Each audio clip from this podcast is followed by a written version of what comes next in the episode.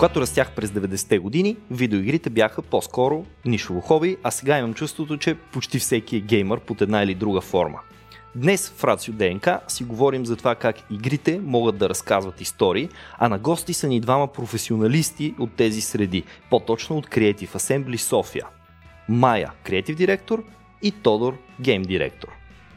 Добре, здравейте и добре дошли. Преди да започнем разговора ни по същество, а, в самото интро ви представих и би ми било интересно да кажете какво означава креатив директор и гейм директор, защото едва ли аз съм единственият човек, който има някаква представа какво е, но някак си би се чувствал по-спокоен, ако има и подробности. Ами, ролята на креатив директора и на ген директора всъщност доста се препокриват или си приличат по-скоро.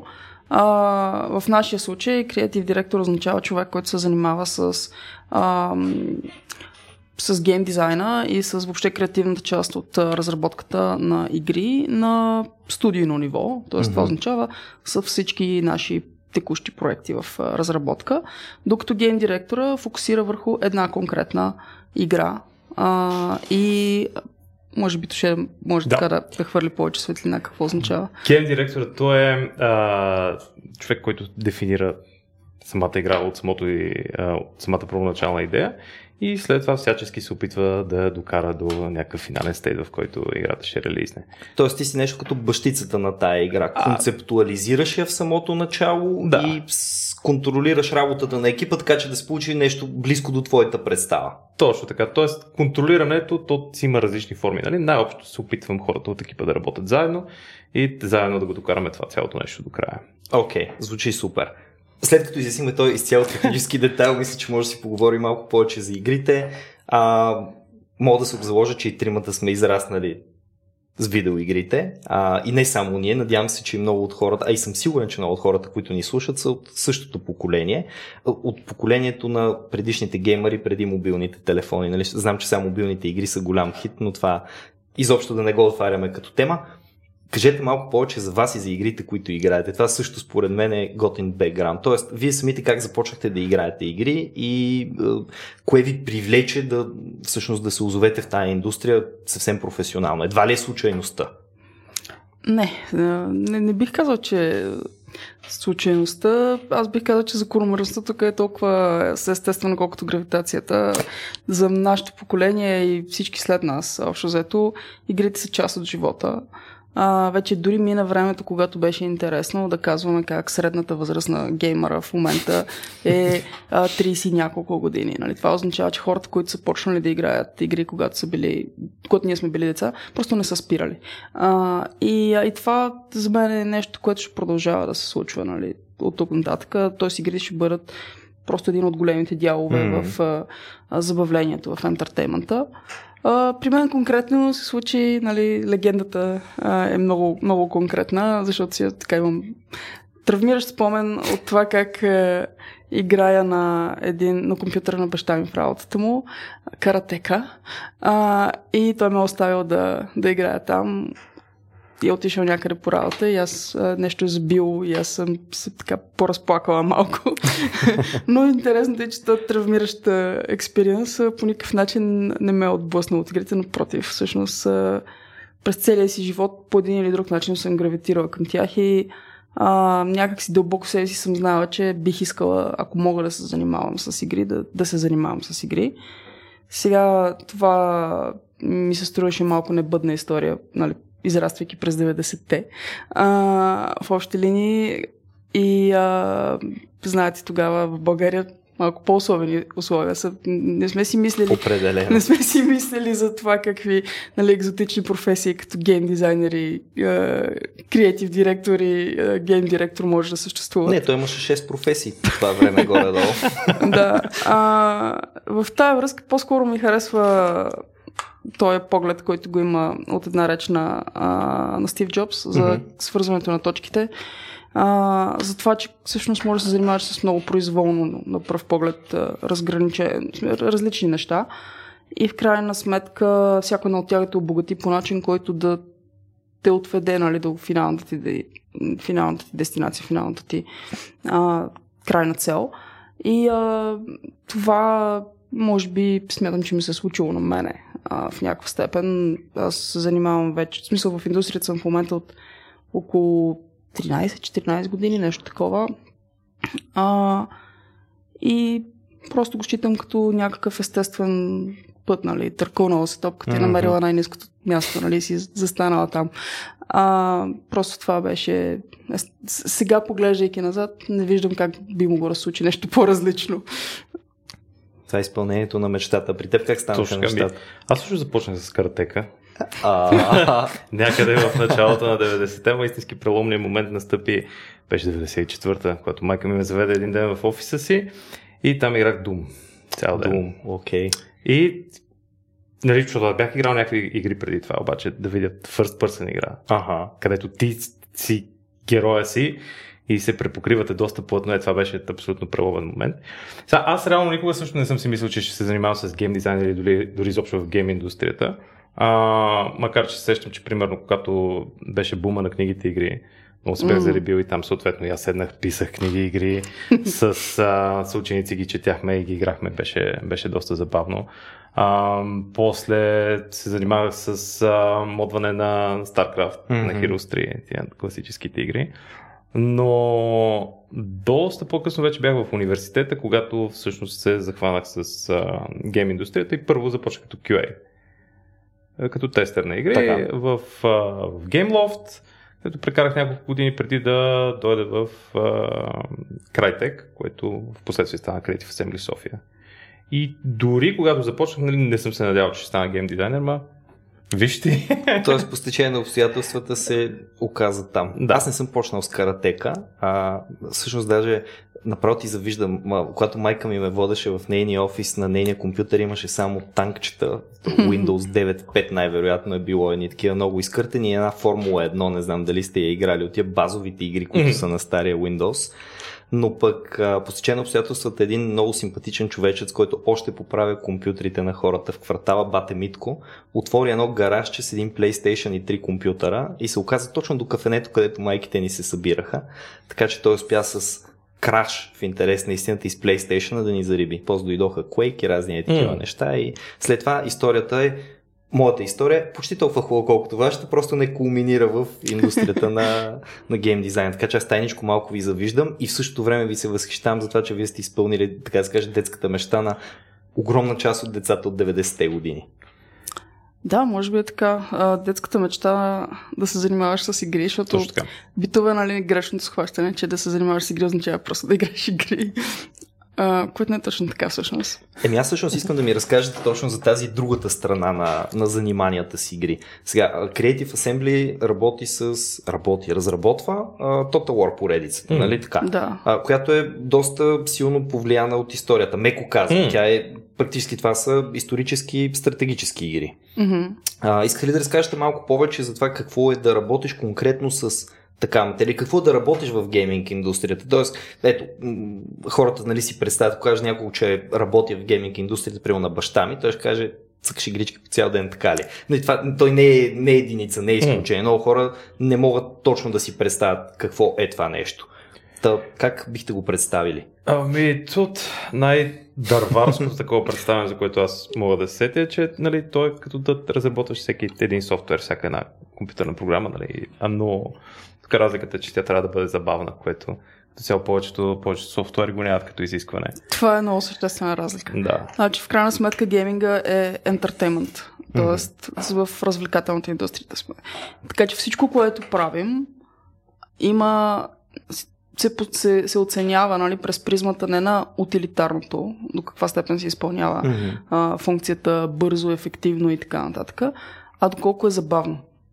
И това е много съществена разлика, защото тя се изразява всичко. В интерфейси, в графика, в въобще подхора към нещата. И че в крайна сметка тя трябва да носи определен род забавление.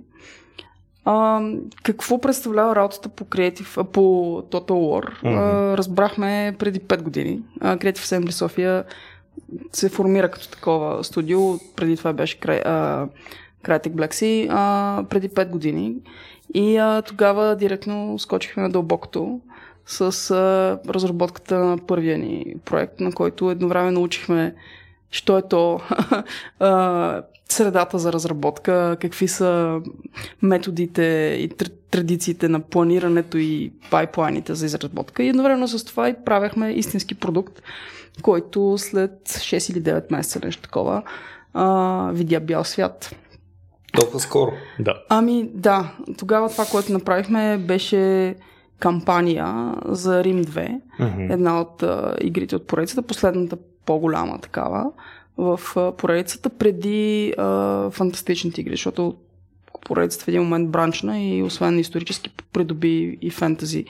Имаше Warhammer, Warhammer. 40k, може би. Не. Или не, Fantasy Fantasy. Warhammer. Да. Warhammer, Окей. да. И последната всъщност голяма е, историческа Total War игра беше Рим 2 и ни дароха хората да казват, ето тук не бяхме напълно доволни как се получиха някои неща, вижте, управете това и това. А, и ние, които нали, влизаме така в катедралата на Аха. поредицата, започ... защото поредицата е на много стара. Тя започва с игра от 2000-та година. Сега сме 2022. Нали, тогава е било 2017. А, значи това са били 17 години преди нас. Е съществувала поредицата и ние влизаме там и почваме да променяме, нали, да пренареждаме а, интериора. Малко особено. Мгм, Чувството е особено. А, и всъщност а, подходът е такъв много с уважение. Нека да го кажем така, с уважение. Ние не отиваме там, за да им кажем на хората какво бъркат. Нали? А напротив, е, има изградена общност, а, изградени традиции и ние трябва да ги осмислим а, и да ги уважаваме в някаква степен. И едновременно с това, все пак трябва да донесем някаква иновация, защото иначе ако не го направим, нали, какъв е смисъл? А, нали, какво допринасяме? Ние в крайна сметка трябва да, да създадем някаква стойност. Разбира се, А, да. Така че това беше доста шантово изживяване а, тези първи 6 до 9 месеца на първия ни проект. А, и а, тогава влезнахме в една а, поредица. Туше а, тогава беше лид на дизайн екипа. М, На Rise of the Republic, всъщност, което е следващото DLC, Така ли? което направихме за Рим 2. А за за Empire Divided още не. За Empire Divided точно не, да. Значи още се формирахме като екип и като а, въобще иерархия на студиото, кой какво трябва да прави и какво не, но Мгм. нали, просто много неща едновременно се случваха. Не правихме просто игра, правихме и фирма. М, А, и а, с а, Empire Divided ни беше първата, първата такава по, ам, кампания за Рим 2. Защото те, допълнителният контент се дели на два вида. А, фракция Мгм. а, и кампания. Когато е фракция, мъничък брой фракции се добавят към вече съществуващите кампании а, докато, или към главната съществуваща кампания, а пък кампанията е нещо, което а, дава все едно друг, е, друг входна точка от историята към грубо казано епохата. Окей, можеш ли да ми дадеш така един Ще дам пример. Значи, да си го Ако главната по-добре. кампания на Рим Мгм. а, 2 играта започва някъде мисля, че около там два века преди новата ера и а, по-нататък преминава през Цезар, Август а, и така близките императори. А, Empire Divided, която направихме, се занимава с кризата на трети век. Тя е трети век Мгм. след новата ера. А пък Rise of the Republic се занимава с формирането на Римската република, а, която е четвърти век преди новата ера. Четвърти век, да. Тоест, диапазона на Рим 2 в случая го ударихме двете крайни точки. Нали? С едния си проект най-късното нещо, след което вече буквално излиза в друга епоха. Започва Великото преселение на народите и Така. вече е съвсем, има друга игра по темата. А, а пък с uh, Rise of the Republic обратното върнахме се доколкото беше възможно назад в миналото и проследихме как от царство Рим става реп, република.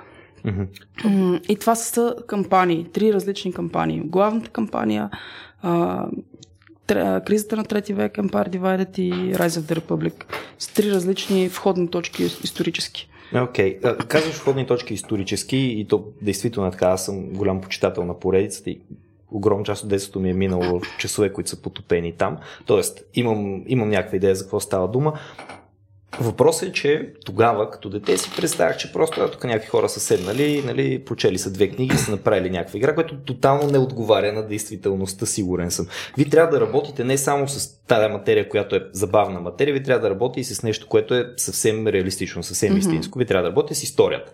И то още повече, нали, дори да има известни, как да кажа, дискусии по отношение на м- факти и събития, все пак има горе-долу един утвърден наратив в историята, който си е фиксиран. Mm-hmm. Как се справяте с това нещо? Тоест, подготовката ви всъщност да направите една такава историческа игра, какво включва? Ами, тук най-общо бих казал, че в самото начало те са няколко процеса, които текат паралелно. Е, единия е а, точно това да, да се опитаме да дефинираме някакъв период от историята, който да отговаря на нашите нужди. Mm-hmm. Ще ни правим War игра, което означава, че трябва да има някаква война там по това време. Нали? Налага се. Период на дълъг мир не е добра опция. А, тоест трябва да има различни фракции, които да воюват помежду си. В идеалния случай някакви персонажи ще са известни от mm-hmm. тези фракции, нали? за да можем а, така, хората, играчите да се асоциират с тях, да им е интересно да, да се превъплатят в Цезар или в а, Наполеон. А, и след като успеем до някаква степен да си харесаме период, който да ни върши работа, след това вече започваме да проучваме различните исторически източници. Като той има там един нали, процес на back and forth, защото първоначално да речем за Rise of the Republic ние наистина мислихме да се захванем буквално с прехода от а, римските царе към първите консули. Окей. Okay. Тоест много Това е доста стабилно. да. да. А, но всъщност се оказа, че по това време на територията на Италия няма достатъчно фекшени, които да могат да използваме. Нали? Аха. А, достатъчно разнообразни. И затова отидохме в един малко по-късен период от 4 век. Това а, там в а, Rise of the Republic разказваме историята за това как Галското племе на Сеноните успява да превземе Рим и да го разграби и нали, там а, техния вожд а, Брен да каже на римляните, които са покорени, а, тежко на, да, на победените. Точно така. точно така. А, и се спряхме на този исторически период, като първоначално мислехме да се да покажем римляните естествено, това е тази кампания, в която на римляните им е трудно, защото вместо те да мачкат, около тях има много врагове, които искат да ги смачкат.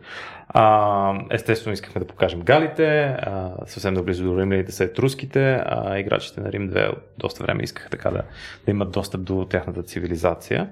А в последствие, когато а, започнахме да да ресърчваме останалата част от, от историята на, на Италия по това време, mm-hmm. се оказа, че всъщност на юг, където по това време има гръцки колонии, също е много, много интересно положението. Гърците, които са в Сиракуза по това време в Сицилия, се ръководят от един а, тиран, който се казва Дионис. Той воюва с Картаген. Паралелно с това се опитва да а, разпространи влиянието си в Гърция. А, и изобщо оказа се, че самият този период е много богат на различни такива фракции, които могат да ни дадат нали, а, някакъв наратив, някаква кампания за играча, а, да му дадат нали, юнитчета, играчките, с които mm-hmm. ще се сражава на бойното поле. А, и изобщо те изглеждаха и се оказаха достатъчно разнообразни, за да може нали, човек като си избере а, една фракция, с която да играе, да и усеща като различна от останалите фракции. Окей, okay. да, това е важно, разбира се, mm. за да има, нали, предпочитам да пробвам това, пък другото, пък да видя според стила ми на игра, кое най-много ми подхожда, mm-hmm. а да и само според интересите, нали, т.е. по този начин стимулирате играчите да опитват различни работи. Значи и в Total War, като в кулинарията, най-добрата подправка е разнообразието. Аха.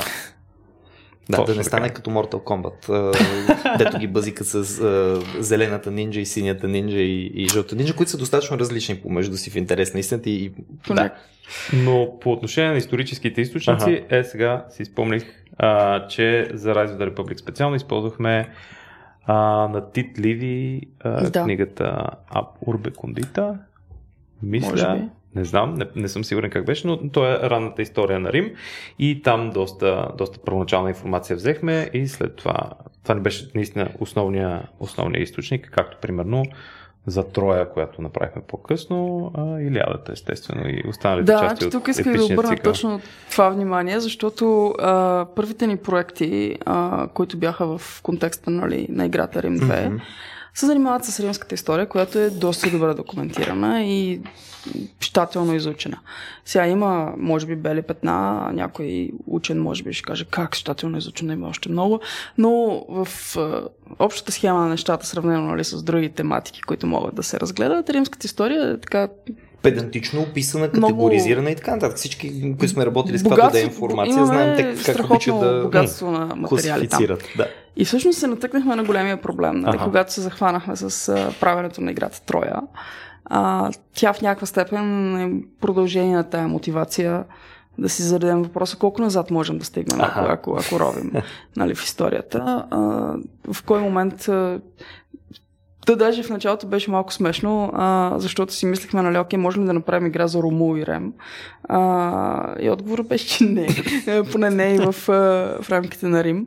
А, защото трябваше да сменим. Защото е просто различна епоха и mm-hmm. трябва да се сменят толкова много неща, че си е практически друга игра. И после казахме, добре, а не можем ли да вземем легендата и да проследим обратно. През Рому и Рем, през Еней, чак до Троянската война. А, и нали, това е не, че е била това мотивацията, нали, но беше един начин да се мисли за нещата. Много готина връзка, все пак, mm. в крайна сметка. Да, да, Тук има един среден назад. период, който не можем съвсем добре да го дефинираме и да го направим, но пък ще видим преди него дали няма нещо, което е, а, вижте, тук е една много хубава Троянска война. И Троянската война се оказа всъщност много любопитен, как да кажа, звяр за опитомяване, защото а, макар, че всеки знае за нея, никой не знае достатъчно за нея а, или всеки си мисли, че знае за нея, но не всеки знае едно и също. А, всички, са ная... всички са чували Троянската война, защото тя е нали, културен феномен в основата на европейската цивилизация, малко или много. Да.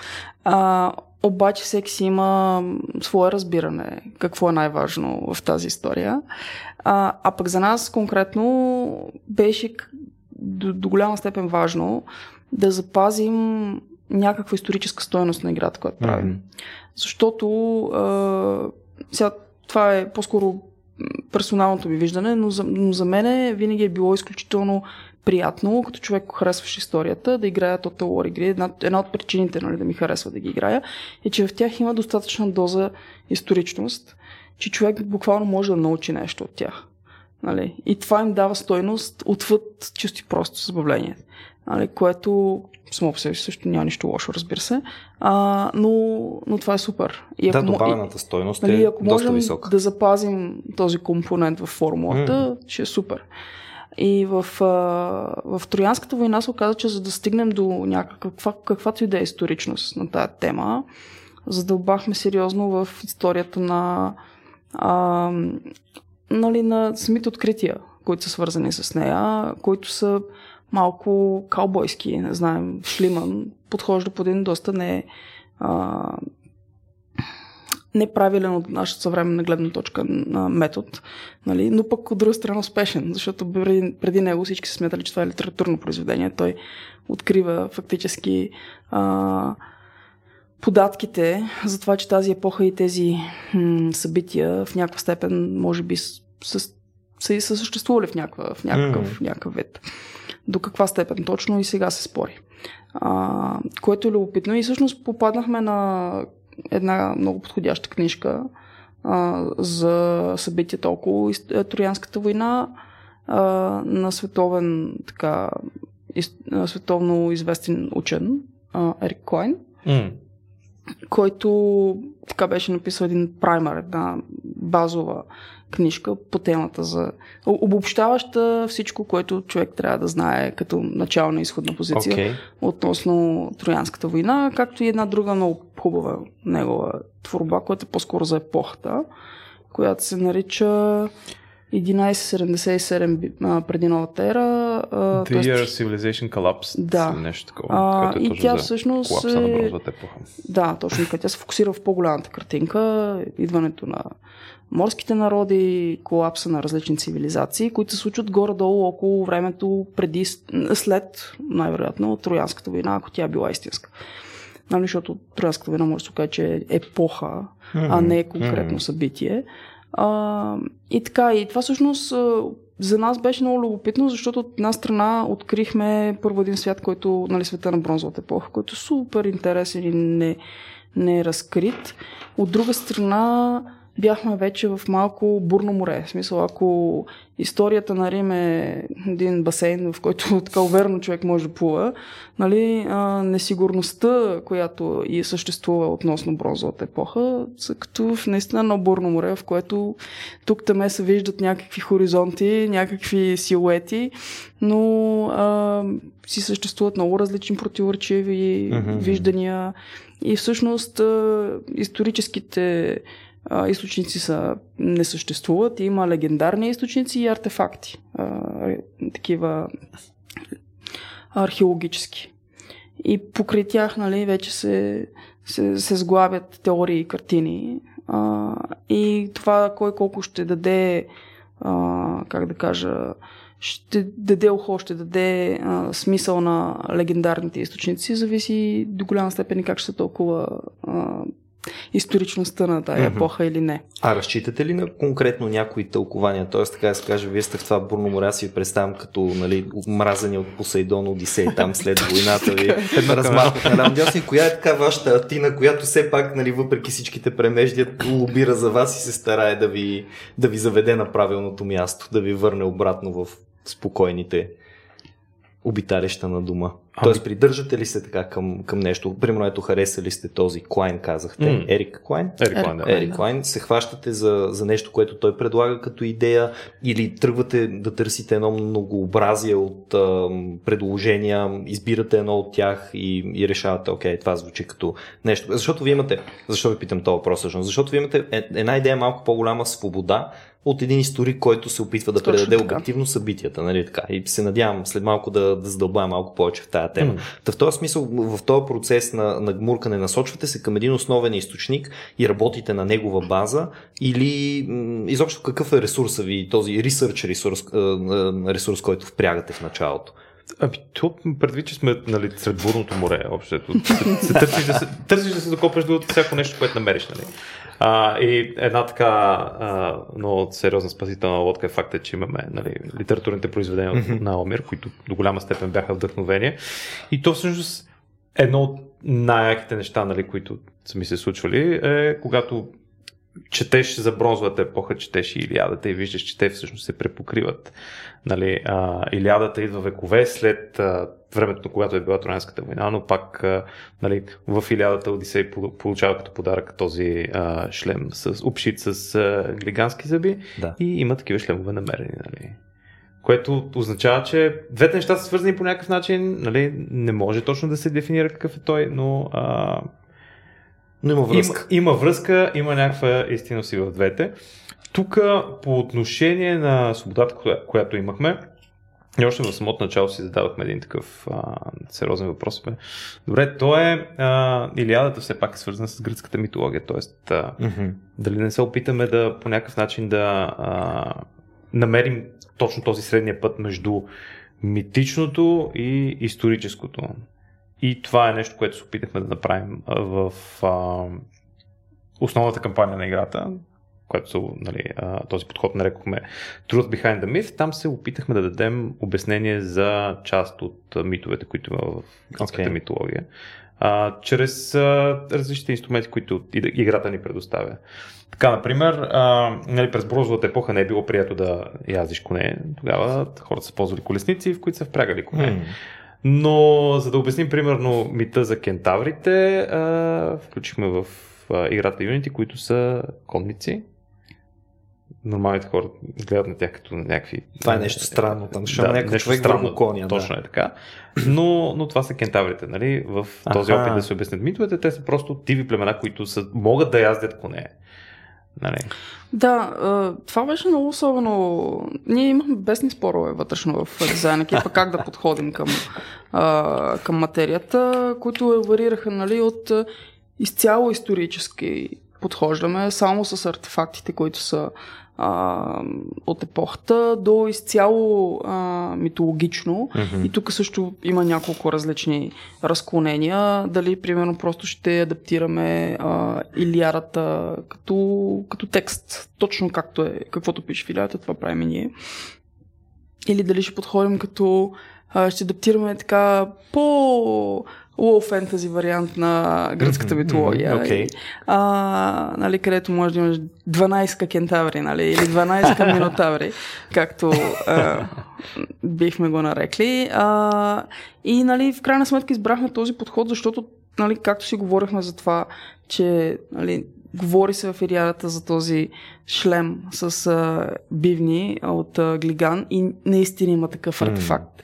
И те побиват едни такива тръпки, като го видиш това нещо. Нали? Когато четеш легендата и после нещо, което изглежда като някакъв странен детайл в нея, се оказва oddly specific. Нали? То всъщност се оказа изключително точно а, нещо и това те кара да, нали, да си, да си потръпнеш и да си кажеш, абе това има някаква ядка наистина там.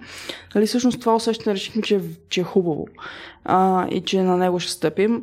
Конкретно за това mm-hmm. с а, кентаврите, нали, то, там е много тънък лед. Нали, можеш да направиш нещо гротесно без да искаш. Така. А, но, примерно, решихме, че да кажем, знаем, че това се е случило с конкистадорите в а, Мезоамерика, нали, когато стигат. Че, че, че известно време местните хора са ги мислили като за странни комбинации от човек и кон. Mm. А, нали, и, и че това макар че изглежда странно и леко глупаво дори от наша гледна точка, където тотално знаем какво е човек, какво е кон и всичко станало, явно нали, има свидетелства, че такъв тип мислене е, е валидно, нали, че се е случвало реално. Така че не бих казал, че сме задълбали супер много с него, но има един много циничен начин, подход също бих казала, който е а, кой подход ще направи игра? Нали? Аха, Защото... Това е вече много утилитарен подход по отношение на постигането на целта да имаме игра. Да, защото в крайна сметка, ако тръгнем по подхода, ами ние не знаем дали Троянската война се е случила, дали така, така. Ами това игра не прави. това в крайна сметка не прави юнити, не прави фракции mm. и не прави конфликти, не прави личности. И всъщност подходихме към нали, този микс, който ни дава а, флагманите, личностите от Илиарата, които са добре познати, ги слага в а, света на микенските гърци.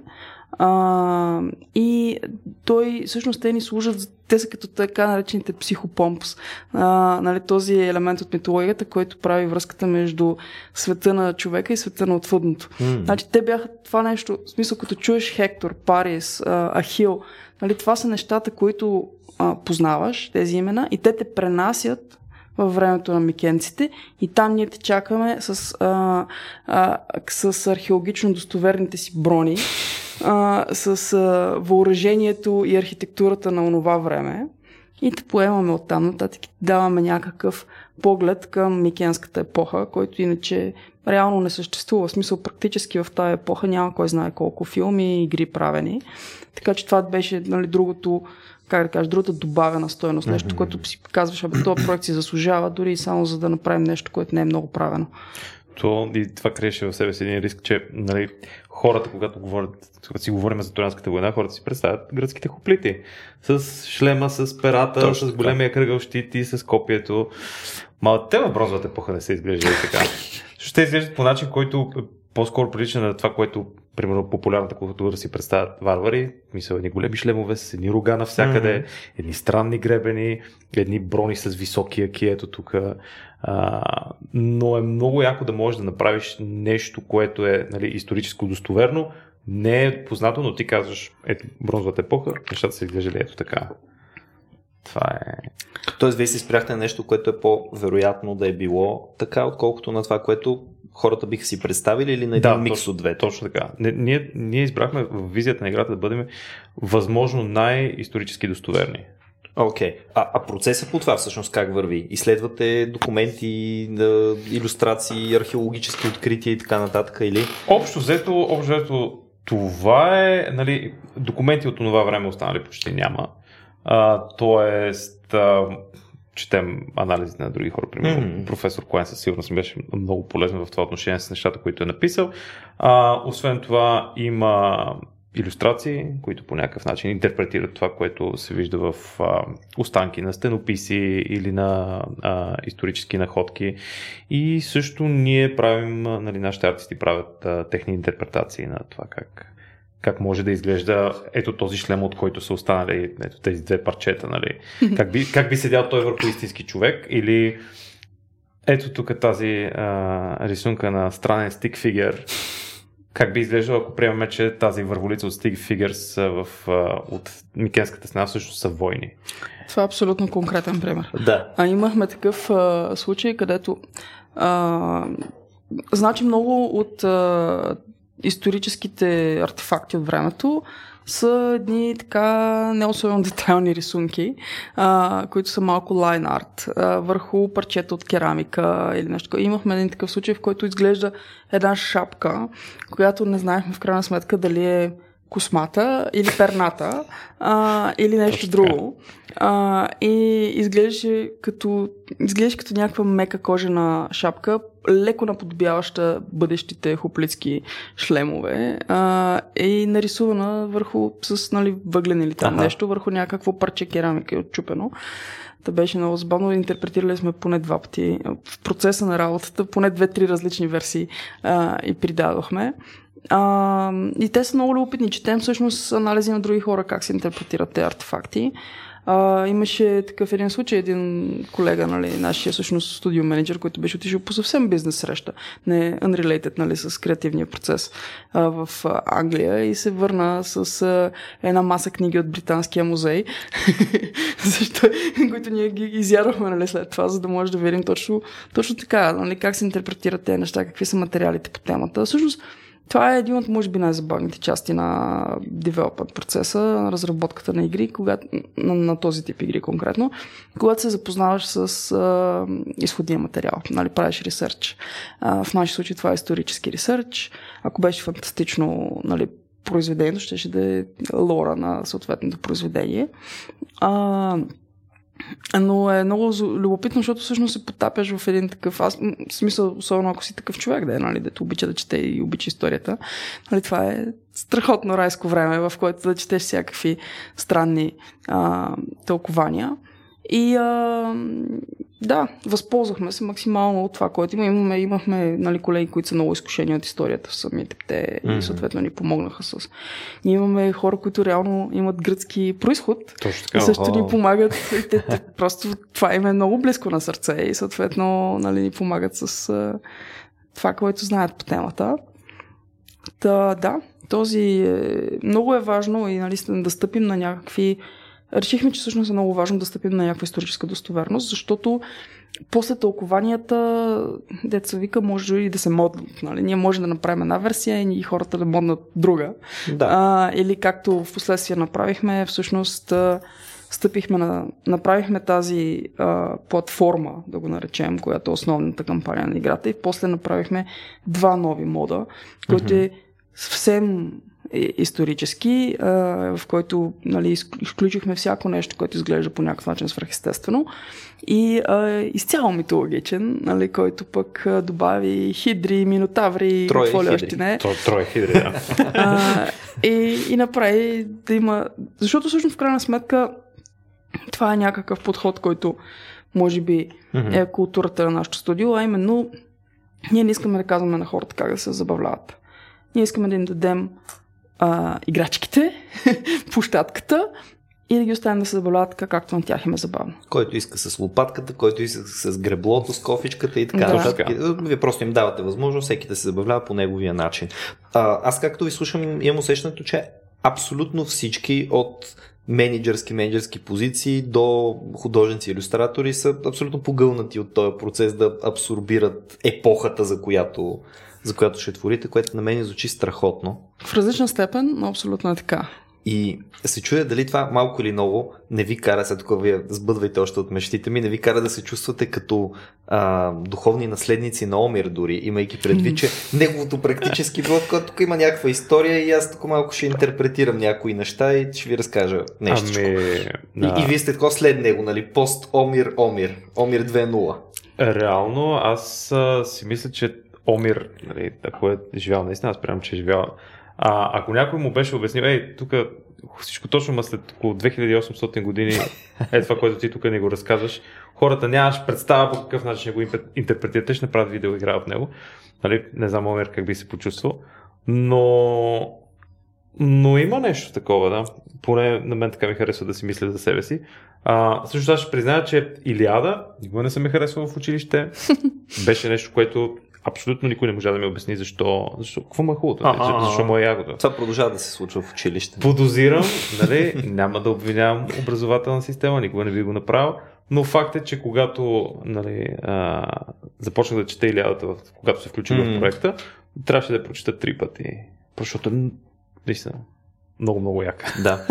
Е, тя наистина е страхотна. Аз бих Да. посъветвал всеки един, който има каквито и да е спомени от училище, освен ако са хубави, да ги заличи, да я прочете поне още веднъж, за да види, че Абсолютно. книга има място във всяка библиотека и трябва от време на време да се чете. Това до, нали, има, отваря една допирателна тема и аз няма да я отварям прекалено много, нали, защото не искам да се Нищо, разводняваме, но, но това е допирателната тема за образованието Аха. и игрите. А, защото наистина големия проблем на всичко, което изучаваме в училище е, че то е натрапено, нали, то е задължително. Това не е нещо, което ти сам си си избрал. А, и всъщност, нали, то няма как да не бъде посрещнато по друг начин, освен на нощи с а, съпротива. Докато а, когато се влезеш да играеш някаква игра или да четеш книга или там каквото се занимаваш за любопит, нали, в свободното си време, а, цялото ти отношение е друго. Ти влизаш с отворено съзнание, с ясното а, идея, че това ти е било любопитно. Даже ти просто следваш любопитството си. И, а, и тогава наистина Илиада изведнъж разцъфва. Точно Нали, защото това не е защо чета това нещо по дяволите. Какво а е Агамемнон? То е супер яко. А, и проблема е, и всъщност това нали, е в някаква степен много малка, но, но съществена някаква роля на игрите, нали, че те могат да бъдат проводник на а, научаване, особено когато са с историческа тематика, на научаване на нещо, да бъдат полезни от тази гледна точка, а, стига да бъдат в някаква степен достоверни, в някаква, в някаква степен верни с а, това, което е било исторически, да не подвеждат, нали, да, Да. не създават грешни представи. Тинейджерите са доста, аз го казвам като учител, нали, наистина те са доста критични към това нещо и ако видят това тук ми се вижда много неправдоподобно, що е тук е така само напук, нали, както е бунта срещу учителите, би бил и бунта срещу разработчиците М. на, на определени игри. Тук нещо ме лъжат, нали, що не са честни, къде е, къде е честността в цялото нещо. Аз съм имал превъзходни учители по история, между другото цял живот, от първи клас, докато завърших гимназията. След това не съм учил история. В университета имаше един курс по история на българската държава и правото, който беше пократителен. Все още се чете в първи курс, но той е така преход от, от е, историята, която си учил в 12 клас към света на правото. Но най-лошата история, която съм учил практически е била там. Обаче видеоигрите, историческите, които съм играл, винаги са били много по-решаващ фактор. Въпреки страхотните ми учители, Примерно Total War поредицата, М. да речем, там имаше някои други Caesar, имаше една, три и така нататък. Без значение дали е цивилизационна игра или военна игра, или да, ако беше такова Ancient Egypt Tycoon, нали, пра- прави тук пирамиди и сфинксове и някакви хора М. да се разхождат, пак щеше да е много по-готино, защото наистина това, което казвате, вие с любов, реално играйки игрите, се, се впускате. Всеки един, който се зареби по някоя така игра, иска да научи повече, иска да прочете, абе, то дали наистина е съществувало, наистина ли ги е правил тия неща, я виж колко готино са го направили. И дай Боже, нали, ще взема да прочета Илядата още веднъж. Най-добре. Нали, че Представете си дори нали, как- какви, какви спомени носят учениците от Иляда, а даже не ни карат в училище да четем втората книга. Мисля, че втората книга беше изборяването на корабите, което Да. като ми казахте. Мислех, мислехме си дали да, да пренесем нали, Илядата в, в игра и си казвам, хм, как ли ще да изглежда втората книга в игра? За нас изброяването на корабите беше супер. Много ценно. Много За- ценно. Наистина е много як. Не, не, тя, Аз си тя е малко за вас и какъв източник на информация. Именно. Да. От, от, от, ентертеймент гледна точка това е само да четеш телефонния указател, Мгм. но от наша гледна точка това са фракции и имена, а, кой откъде е дошъл, с какви сили е дошъл, за да може да си представим колко е голяма всъщност съответната фракция. Точно. И беше страхотно. говори ми Беше страхотно. Именно. А, а иначе това с а, играта, нали, тя просто те увлича и създава, при ние сме виждали бесни спорове на фенове за М. това колко е верно нещо, което сме направили. И помежду им и с нас. А, и сме правили пач на сандали. А, О, така е. ри- римски Окей. сандали, Правихме, които не са от правихме. правилната епоха. И, и трябва да ги фиксираме малко. И едни шлемове също трябваше да оправяме така. Как са могли те да включат тази броня за игра, която се развива през 270 след Христа, след като първата такава броня е датирана на 285? Кажеш, да, ето тук, Срамота. тук определено Но- го пропуснах. Но това е много готин фидбек, който идва и който да. ви помага да, да го оправите това нещо, защото пачовете, примерно на книги, които са издадени вътре има грешки, са много по-трудни. Нали, там второ преработено издание, първото все пак има някакъв тираж, който а, нали, ще остави за много хора единствено впечатление, Мгм. докато а, това е още едно от яките неща на гейминг индустрията, че добър ден, тук пуснахме един пач, който не само разширихме нали, съдържанието ми, поуправихме някои неща. И тия детайли на много хора обягват, но на хората, на които не обягват, прави превъзходно впечатление това, че някой каза, о, виж, погрижили се за сандалите. Точно Да. така. Точно така. Сандалите са правилните сандали.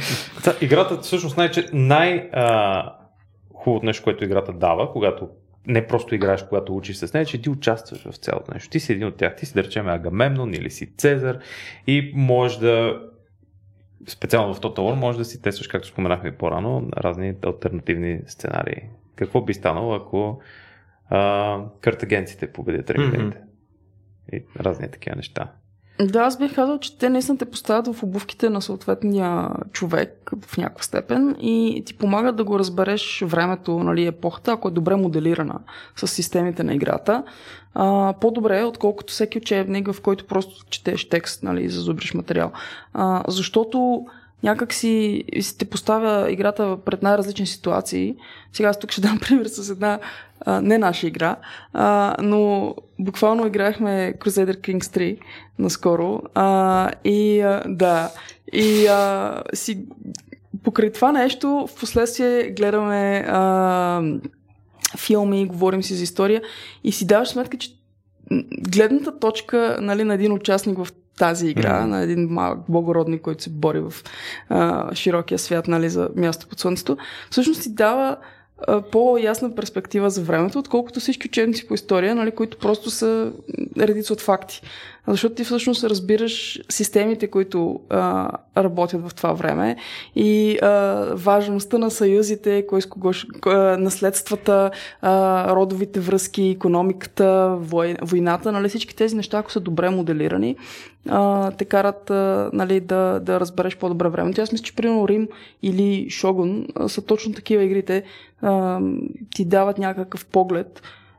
Той никога не е пълноценен. Нали? От гледна точка на, на един историк нали, има много какво да се добави и много какво да се по- подобри по, по системите. Обаче те ти дават достатъчно нали, ядката, същественото, Мгм. един филтър, добър филтър на най-важното. А, така че в крайна сметка да, да се потопиш в епохата и да осмислиш от своята си гледна точка, поставяйки се на място на някой участник в нея. Всъщност това е историята красиво разказана и с твое участие. Точно така. Практически това ти казвам. Ела, заповядай, ти ще разказваш тази история, ще си участник, ще ти случват гадни неща, ако е Crusader King специално. А, и Нали, ти това е можеш да правиш гадни неща. Нещо, да, и ти можеш да правиш гадни, всичко е страхотно. А, може да правиш хубави неща и да ти случват понякога дори хубави неща, но понякога, нали, нека да е умерено. Аз си мисля, че това е много съществена разлика на, игрите спрямо другите видове изкуства, а, която такава, ако трябва да сме леко високопарни, ще сравня с а, в Древна Гърция, а театъра и Дионисиите, примерно Мгм. някакво шествие. В единия случай имаш публика, пред която има изпълнение, направено от професионалисти, и тя, публиката пасивно го поглъща. Нали, това е изпълнение. А, публиката не участва, тя просто участва само приемайки информацията, която й се предлага. В другия случай, а, такъв тип а, народни не, нали, а, фестивали, игри, Мгм, нали, в които всъщност всички малко или много поемат ролята нали, на, а, на някаква роля в фестивала. А, е точно интерактивното изкуство. И може би се едно, имаме се едно двата праизточника на единия род изкуство и на другия род изкуство. Играта по-скоро е близка до, до хорото, отколкото до операта. Нали? Защото е до, до това, където хората сами участват вътре и а, заедно с останалите, от, вместо до това, където са публика и на тях. с- И то може да има някакво, нали, аз не бих ги сложила иер- иерархично, нали, смисъл някой веднага би тръгнал да търси кое е по-високото изкуство и така нататък, но същественото на това да си въвлечен в действието, да е интерактивно, е, че автоматично а, влия... собственото ти съзнание е повече по-увлечено и по-инвестирано в това, което се случва. А, така че всъщност е много хубав проводник наистина тогава за учене, защото вни, вниманието ти е там. Вниманието ти е уловено. Повече от това не може буквално да бъде. Ням, няма да ти доскоче mm. или нещо от сорта. Оттам нататък каквото канала е отворен за комуникация, сега е момента нали, да, се, да се предава информация. Да. А, всъщност, мен ми е интересно вашия опит от вашата страна, защото на мен нещата ми изглеждат по един начин, но аз не съм толкова в света на видеоигрите в ден днешен, колкото бях преди в интерес на истината. А, успяхме ли да убедим най-после хората, че това е една подходяща медия за разказване на истории. Тоест, успяхме да убедим хората, че наративите в видеоигрите са не по-лоши от наративите, които има в книгите, в филмите и така нататък. Защото моите наблюдения, нали, вече като по-скоро възприемащ, аз за разлика от вас не съм си сбъднал тази детска мечта, да, да работя нали, в индустрията. Та, аз като възприемащ имам усещането, че в един момент все повече и повече хора започнаха да играят игри, не само да играят игри, ми да оценяват това, че игрите все повече и повече приличат на едни много добре разказани истории, в които ти участваш. Нали, то не е просто цъкане на бутони и а, виж, тук направих нещо много готино, mm-hmm. то е наистина една инвестиция не само на времето, инвестиция на личността вътре в рамките на, на, на една историята. Мислите ли, че, така да се каже, видеоигрите успяха да се надигнат като един от, не знам, една от водещите медии, може би наративни, изобщо, които ни обграждат. Ми като цяло, дори, дори да не сме на 100%, а, със сигурност а, вече са достатъчно популярни вече са достатъчно, достатъчно приети от все повече и повече хора от най-различни възрастови групи. А, така че, да, за мен е, може би, първият момент, в който а, ми стана ясно, че е общото mm. победили сме, игрите вече са прияти, е когато съвсем случайно пуснах веднъж телевизията, беше преди година или две, ага. точно по канал едно. Аз по принцип телевизия не гледам, нали, но случва се човек да пусне. И имаше, имаше реклама на, на видеоигра. И си казах, вау. Okay. В телевизията сме. Да. значи, а, нали, тя не беше Total War, естествено, ага. но а, дори не си спомня какво беше играта, но много ме впечатли това тогава че нали, явно до там, до там е стигнало. И те стават наистина все, все по-достъпни, тъй като най-малкото всеки има, всеки има телефон, да, казват Blizzard. И, а, и не е никакъв проблем да играеш игра. За много, за кратко играта може да има история, може да няма история, има, има всякакви игри на практика в момента живеем в такова време, че колкото, колкото хора има, толкова и видове игри има.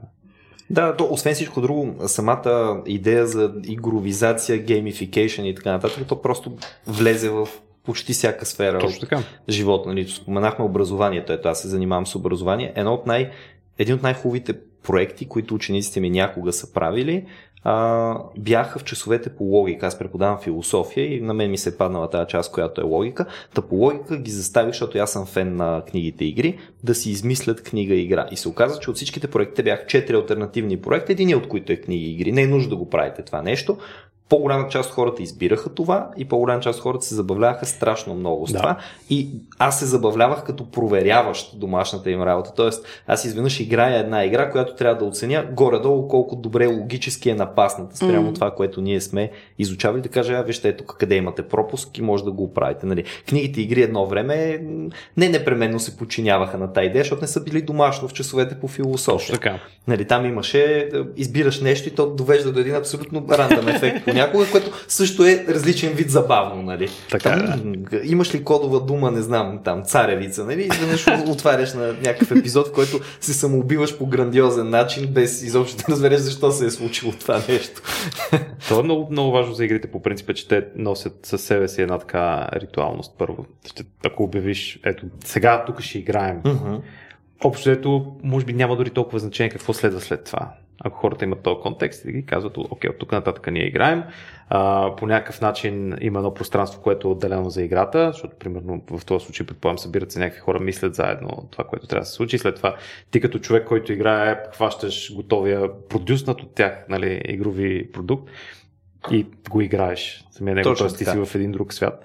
Така че, а, да, да, точно така. Играта в крайна сметка е едно такова. То, между другото, това е малко критика на геймификацията, защото. Да, да, критикувам. Защото е хубаво да съществуват отделено тези пространства нали, Мгм. на реалния живот и на играта. А, и да не се смесват, защото тогава и двете губят малко от а, същността си. А, играта е онова пространство, в което, като кажем, че това е игра, това, което правим в момента е игра, а, тя веднага става по-леко му е на човек да участва, защото mm. казвам, това не е наистина, всичко е наред, нали? Аз мога да се объркам, мога да се забавлявам, нали? Смисъл, любопитно е. Забавлението е, как да кажа, а, има предикатното е там, смисъл, очаква се, че съществува, че ще има някакво забавление в цялото нещо. И, и, и тогава човек е някакси по-склонен да прави каквото би, би правил. И нали, това е много хубав психологически момент и не случайно геймификация точно това се опитва да, да постига. Мгм. А, но, примерно, аз съм го виждал от обратната страна, където, да кажем, игрите стават професия. Нали? Има, има го този момент, в който, примерно, и спортовете, да кажем, го довеждат. Или пък, нали, нямам предвид правенето на игри като професия, Да, предвид да, да. играенето на игри като професия. А, или, примерно, наскоро така нашумялите опити да се направят а, игри, които играеш и печелиш. А, от, и, в смисъл, pay to earn игри. Play, play to earn нещо такова игри, а, нали, които, които почват да размиват точно този момент, в който нали, играта всъщност е онова пространство, в което се, си друг човек и се успокояваш и мозъкът ти нали, излиза от ежедневието и влиза в играта. Терапевтичната роля И той всъщност е подходящ. Да, точно така. Тя, тя е наистина някаква. Има психологически аспект, който е важно да се запази точно такъв. В момента, в който ти играеш за да печелиш отново и просто е друг вид работа, това, което правиш, а, се губи нещо нали, от, а, от магията на играта. И може би сега вече различни хора ще го оценят различно, но за мен, примерно, се губи твърде много и аз не бих го жертвала. Бих искал игрите да си игри. А, да, но, но е точно това, което каза то, Тоше, нали, че в крайна сметка игрите са едно различно ритуално пространство. А, и, и това е магическо пространство, нали, в което можеш да правиш интересни неща. Така, обявиш ли каузата играем сега, хоп, влизате в един специален режим, който е Различен от дефолтния Точно режим, от нормалния режим. Обикновено е по-яко там. Тук сме на едно мнение. Надявам се да убедим и повече хора, че това е така. Ами, добре, остана ли нещо интересно, което всъщност не е, успяхте да разкажете по процеса на създаване на игри, как е обвързан с историята, как се чувствате като господари на альтернативната история? Хубаво ли, хубаво ли е чувството да, да допуснете, че тук при нас нали, Хектор ще обикаля три пъти, обаче този път той ще бъде от другата страна на колесницата нали, и ще върза Лахил отзад Най, да му показва стените. Най, най, как да кажа, най предизвикателното, най-трудното нещо беше, а, точно това си го говорихме по време. Ние всяко един от героите, който участва в а, играта, трябва да може да си го представим победител. Мгм. Нали, трябва да може да си го представим водещ а, нали, от неговата гледна точка. И най-трудното беше да си представим Парис като положителен герой. Нали, като някой, Това като цяло е доста трудно в който- интерес на истината. и, и си беше много а, тегаво, а, защото ние всъщност ние трябва да кажем, ние Парис е герой, който може да избере, той трябва да може да победи и той не трябва да, нали, играча не може да се чувства като като Парис от Илиара. Не може да бъде този а, събирателен образ нали, на лоши черти. Нали, той трябва всъщност да бъде а, пречупен по такъв начин, че хем да е достоверен, нали, пък не може да е тотално измислен герой, а, хем в някакъв степен така да ги пречупиш нещата, че от негова гледна точка да е бил прав през цялото време и а, нещата да са стекли както той трябва, нали, както той ги вижда и това е правилното и ти побеждава. Нали. Това, беше, това със сигурност беше трудно. А, Той та- по принцип да, да обърнеш целият наратив, така че, а, окей, ако играеш с, с някой от ахейците нали, в Троя, съвсем логично нападаш, отиваш, опитваш се да преземеш Троя, нали? Въпрос на чест. Точно така. И ти си, нали, за играча е интересно да ходи някъде да напада. Да. Нали, за играча обикновено не е интересно някой да дойде да почне да го бие. А, съответно, ми, а, окей ли е, троянците да го направят това. И да се вдигнат и да отидат и да започнат да пречкосват Гърция. И в крайна сметка стигнахме до извода, че да, окей, добре, че нали, стигнахме до този извод. А... Взехме Елена. Сега може да продължим да взимаме неща от там. да, абсолютно. Гледай да се слагат. И там постепенно си задавахме въпроса, добре, ми той Ахил трябва ли да е... А... Може да играеш като Ахил, който е ренегат и се обръща срещу гърците и, и всъщност е на страната на троянците. И решихме, че това може да се случи. Макар, че е доста сложно Аха, в, в момента. но е възможно, баланса, Но е, но е възможно, да. Но early game ще е доста труден за, за един такъв Ахил. А, И а, не бих казал, че въобще се чувстваме господари на каквото и да било било той на альтернативната история, а, защото всъщност а, и ние се борим нали, с, с историята и с всичките импликации на това, което правим. А, но пък е, в смисъл процесът е интересен със сигурност и е много хубаво да видим, когато виждаш резултатите в някаква степен. Нали, то може, резултатите са нощ с звездтрията, нали, те могат да бъдат и, и мотивиращи, и демотивиращи, но, но примерно, ето така, този, а, а един интересен анекдот. Четем си ние книжката на Ерик Клайн, базираме си някакви ресърчи на нея, излиза играта и виждаме в Twitter Ерик Клайн, който пише Троя е излезнала много яко. И са тази игра много близко до някои неща, които нали, са верни за епохата, примерно. И, е, супер яко. А, и а, се свързахме с него. Ага. И му писахме и, а, и той откликна човека и си направихме една среща а, след а, релиса на играта, в която Нали, подарихме му играта, разбира се, и така нататък, но, но въпросът беше, е така си поговорихме, малко си нърдаутнахме нали, на тема Bronze Age и Троя и разни други неща. И беше супер. А, и човека наистина виждаш точно е, е такива детайли като сандалите, Аха, нали, той е човек, който ще ги от, оцени. И, а, и беше много приятно, че в крайна сметка виждаш точно е така това, което си правил, как откликва в някакви хора, особено пък такива хора, които си ги имал за абсолютно някаква светиня, абстрактна почти, нали, някакъв Мгм. световен учен в темата. А, Те са така, Да. Омир, след него Ерик. Лайн директно, веднага. нали, линията на, на наследяване, там духовното наследство е пряка просто. И беше много яко това, че се, че се случи и, а, и установихме, че всъщност такива работи може да правим в бъдеще, нали, смисъл да се срещаме с световно известни учени, да ги, да, да ги питаме предварително, нали, смисъл какво мислят за определени неща, Мгм. които правим и така да се съветваме с тях. Мога само да ви пожелая това да се случва все по-често и по-често нататък. И в тази връзка за финал кажете ми, можем ли да очакваме нещо готино, историческо, може би, на хоризонта, доколкото можете да ми кажете, защото знам, имам приятели, които са ви даже колеги в Creative Assembly, които е, стриктно казват, нали, тук има една линия, която никога не може да пресечем. Така може да кажем, да, ще има нещо, но до там. Чакаме ли някой голям исторически бъдещ хит относително скоро?